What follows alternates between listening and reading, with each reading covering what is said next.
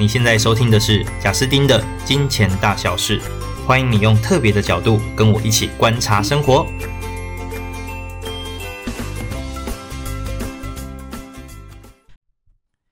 嗨，大家好，欢迎来到金钱大小事。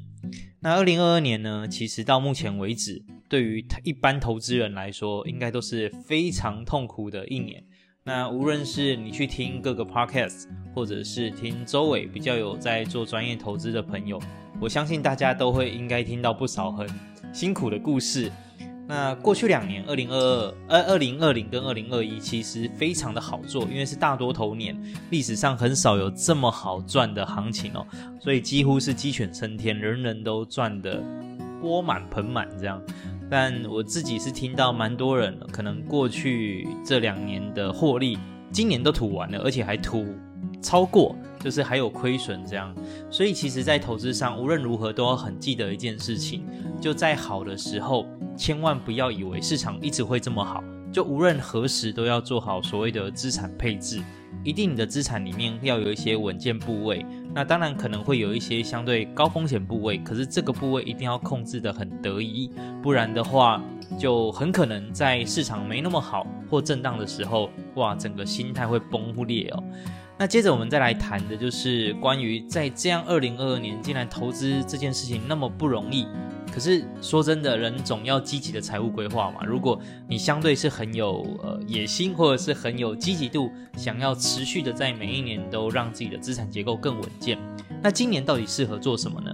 我想先来看一个本质的东西，叫做控制度。投资其实控制度可能没那么高，当然你可以在买之前认真的去研究跟选标的，那买之后你可以做一些加减码。但其实它的控制性还是很低，因为你买下去之后会涨会跌都不是你决定，而是市场跟那间公司去决定。可是其实人生中做很多事情是随时我们几乎每一天都可以做决定的。举例来说，假设我今天在本业上，我就是很努力嘛，拼个加薪，我愿意跟老板开口，哎，这样子是不是这件事情相对就可控很多？那当然，老板愿不愿意不知道，可是也看我们努力的程度跟表现的程度。那再来，我也可以选择转换跑道啊，我换工作，直接更换我的职场的底薪，然后甚至是有业绩奖金的工作等等，只要我愿意。那甚至我可以选择额外的做生意，或者是做兼差。那这一些行为，你有没有发现都是？这都是跟我们自己本身在干嘛比较有关，所以很可控，也因此我们相对容易的是在不好投资的时候，好好的去做一些跟自身努力更有关的事情，然后去提升我们的收入，甚至扩展我们的收入结构。那这也是今年非常重要的一个观念哦。所以其实，在币圈有一个很好玩的讲法，就是什么 to earn 哦，就是什么去赚钱。那其实是币圈呃很有趣的一个一个一个词汇哦，例如说最近有一个很红的 App 叫做 Stepen，那它就是 Run to Earn，就你只要去跑步哦，你就会赚钱。那也有一个呃英文学习的 App，它我忘了叫什么名字哦，那它叫做 Learn to Earn，就你透过学英文也可以赚钱。那其实有很多啦，有很多 l i l y c o c o 的东西。那大家都会戏称说，今年要做的事情叫做 Work to Earn。你去工作去赚钱，因为这样开始栽。在市场不好的时候，你好好的累积本金，然后在相对趋势比较出来的时候，慢慢的去做进场。那其实哦，这个资金在这时候非常的重要。好，所以我们拉回来就是要谈的叫做如何在今年好好的可以在呃跟自己相关的，不管是本业啊、兼职啊、生意上去增加收入。好，那当然在本业上。一定是我们有一些盲点嘛，或一些需要提升的地方，那可以帮助我们，就是有这个资格去谈加薪。那如果是要额外做生意，那可能就需要一些经验，需要一些贵人。那无论是哪一个，其实只要你做的事情是跟个人努力，然后去提升收入有关的，通常为什么现在我们可能还没有办法得到那一份想要提升的收入？诶，除了我们还没有去执行以外。还有几个可能是，可能我自己有一些盲点，那、啊、这些盲点没有突破，所以无论是在本业或者是在所谓的斜杠上，都一直没有很好的突破。也有可能是我一直不敢踏出某一步，是因为我没有经验嘛。那甚至是其实我有经验，而我也知道该做什么，但就一直不敢，没有那个能量。哦，那这一些都是有可能阻碍我们，反正在既有规划下会让我们自己很可惜啦，一直卡在同一个地方的一些原因哦。所以我个人觉得，在这么不好投资的时候，我们更要善用人生中最便宜的资源。那什么是最便宜的资源呢？在我心中认为，这就是跟强者保持互动跟见面，就是你一定要定期的跟周围你可能相对钦佩，然后相对想学习的对象，就是去找他去请益。我觉得这非常的非常的有价值哦。那呃，大部分在每次这样聊完，一定会得到很多经验，然后一定会提升很多能量以外，如果这个强者他跟你的熟悉度也算不错。那还可以突破很多盲点，所以有非常多的好处。因此，我自己包含今年，我其实，在有一些呃状态没那么好的时候，我都还是很喜欢去找一些各行各业，我真的觉得很优秀的人，反正就聊聊天，哎，总能够得到很多。那特别是如果你很明确现在是人生中有点卡关了，那肯定是要聊嘛。那到底既然呃人生中这个最便宜的资源，怎么想都觉得哎对，这个要善用。那为什么可能有时候我们会选择不去使用呢？我自己觉得有一个点是，有可能是根本没想到，就根本忘记这件事情要记得做。那这个最好解决，就是从今以后一定要养成，就是跟优秀的人互动情谊的习惯。那这个可以自己去抓，例如说每个月至少有两次，我觉得两次算是很基本的。那积极一点，说不定每个礼拜还能有一次，这样也很不错。特别现在嘛，线上也很方便。老实说，线上 Zoom 一小时也可以有很多收获。好，所以第一个有可能是，哎，根本没想到，对吼，我可以持续去找有能量的人讨论。但其实有更多时候啊，我发现很可能是因为面子问题哦。通常。呃，人是这样嘛？你知道为什么有时候同学会不一定会想去，就是啊，也懒得去被问自己近况，可能现在状况不一定那么好，就已经很压力了，还要去跟人接触。那更不用说，如果今天是一些对自己也是蛮有影响力的人，那你又会怕他的酸言酸语给自己很大的打击哦。所以很多时候因为面子问题，那我们就可能没有办法在最需要跟人讨论的时候找那些。最能够跟我们讨论的人讨论，那谁是最能够跟我们讨论的人呢？就是这个人对你算有一定的认识度，然后这个人确实又在某一个方面做得很好。诶，举例，你的亲友当中有没有人是生意做得不错的？亲友当中有没有人是投资做得很不错？亲友当中有没有人是诶，他的整个财务规划做得很不错？他不一定特别会赚钱哦，那财务规划是做得很不错的。或亲友当中有没有谁是他的人生可能经历过一次的大跌，然后后面整个重整回来的？那这些我觉得都是非常好情谊的对象哦。那亲友指的就是亲朋好友了，所以范围是蛮广的。那由于他对你说不定有一定的认识，所以其实在给回应跟讨论的时候，那可以更精确哦，比起不认识的人。所以我自己有一个观念就是，我们可能。当然，就状态不好的时候，不想让别人知道嘛，因为面子问题，就觉得周围的人不太希望他觉得我们不好。但我后来想一想，不对，因为真正的面子是别人会觉得哇，你这样做真的是很不错。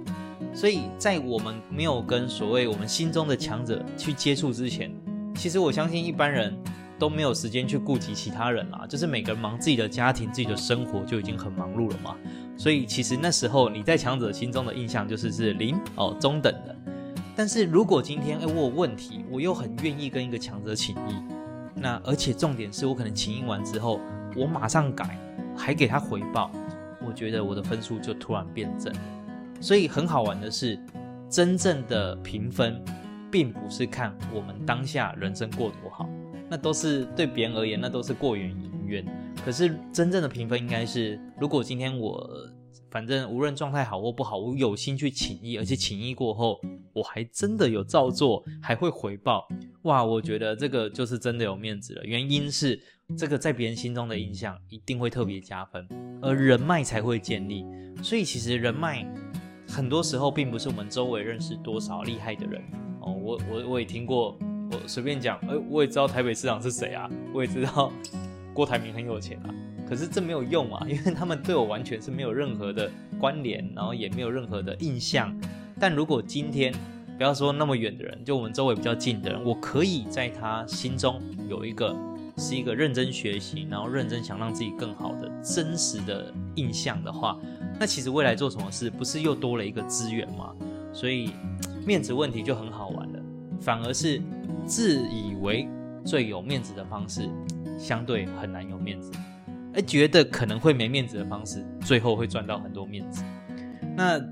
如果真的太卡那面子问题，其实有时候反而是去寻求一些，无论是呃智商啊，或寻求宗教啊，我觉得这也是个方式。但我个人认为，这不一定可以那么精准的达到现在我们面临的问题。哈，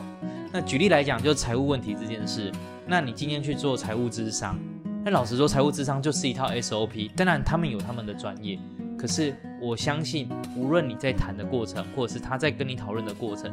一定还是比不上跟你最亲，而且会相对在财务观念也很好的，他能够给的，我觉得会更精确。因为往往我们的问题不是一堆，通常问题都只是一到两个重点，那这一到两个重点。都已经有财务问题了，何必又再花钱去再做这个咨商呢？你不觉得很可惜吗？好了，这个领域一定有这个领域的人的优势。我只是在想，就是既然人生中有那么多最便宜的资源，那怎么不先去善用呢？这不很可惜吗？然后再来是有一些人可能就哎花钱去宗教上请意，去通财神啊，或者去什么买招财的开运的东西，那这个我觉得又更偏了啦。原因是因为。啊，我完全相信哦，这世界上有那种超超自然的力量存在，这我是完全相信的，而且每个人都应该要敬畏，这我都完全相信。可是我不太相信的是，会有一个，我可以讲他叫神，或者想要叫佛也好，就是他会为你的人生去指定说，哦，你走 A 不好不好，你走 B 很好很好。我其实不太相信诶，原因是因为如果他那么有智慧。他应该会知道，人生中没有所谓的好或不好。人生的每条路，去做了决定之后，我们当下的状态跟当下怎么看待这件事情，才会决定好或不好嘛。所以，原则这件事情或价值观这件事情，一定是最值得修炼的。但是，被指定走哪一条路，我觉得这件事情就相对是要思考一下下哦。原因是，呃，如果我们习惯是得到了一个答案之后。然后就要去这一条路上面享受，是不是我们就丧失了其实自己转念、第二念修第一念的能力，或者是无入而不自得的能力，或者是在任何状态下都能够让自己把自己活好的能力？那像我自己就不会期待说我的小孩未来什么事都顺顺利利，我比较期待的是未来遇到什么事，他都能够有他自己的解决方式，然后并且活好，这是我比较喜欢的啦。所以，如果是呃我花钱在宗教上，然后解决某一些既有问题，那假设这宗教就是假的，那当然就很惨啊。那后面都是钱坑哦。那就算是真的，我也觉得这有一点点绕路。那相对来说，还是不如去跟就周围的强者真正解决直接要解决的问题，而不是去寻求一个可能没有经过那么深思熟虑的答案，这样就会非常的可惜。好。所以今天这一集我们要谈的就是在市场不好的状况下，我们今天投资不一定能赚钱的时候，如何透过本业或者是斜杠，赶快去累积资产。那自然我们就是要突破盲点，累积能量，然后获得更多的经验。所以要善用周围这一些强者资源。那好好的想想，你有没有认真列过周围可能五到十个非常值得你去做情谊的人，然后开始。去约他，打个电话也好，Zoom 一下也好，或者是见个面也好，那我认为这都是会对人生有非常多启发的好方式啊。那我之前有听过一个呃，算是中国一个很棒的影片哦，然后那影片它是一个非常有名的人资，他在谈一个观念叫做超连结。大家还记得很久以前那种雅虎奇摩的首页吗？里面都有很多超连接，所以我们登录首页之后，我们就会点击某一个连接，然后到下一个地方去。所以他说，我们的人生中其实也存在着超级多的超连接，那只是说我们有没有去点。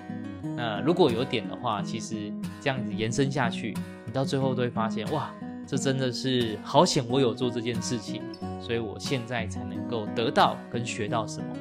好，因此这一集就来谈谈我们这个善用最便宜的资源。那当然，这也是我自己拿来鼓励我自己，就是持续要做的事。那也鼓励大家可以去寻找周围你觉得值得讨论的人，无论在财务上，无论在事业上，无论在投资上，或者是在呃，包含你说家庭的经营上，我觉得都非常好。那我相信这一些互动都会为我们的人生带来更多的体悟，那自然就会越做越好喽。今天的金钱大小事就聊到这，我们下集见，拜拜。